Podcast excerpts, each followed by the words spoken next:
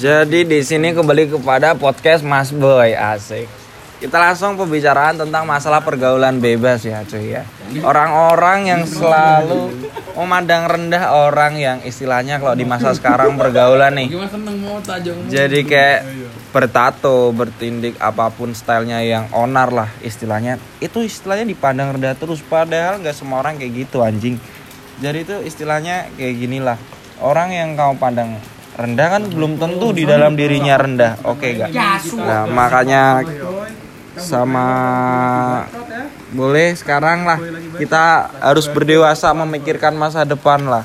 Jadi nggak usah nilai orang dari covernya. Jadi lihat dulu lah kebaikannya. Walaupun dia jelek kita harus kenal dulu lah. Jangan langsung ngejudge kayak gitu oke?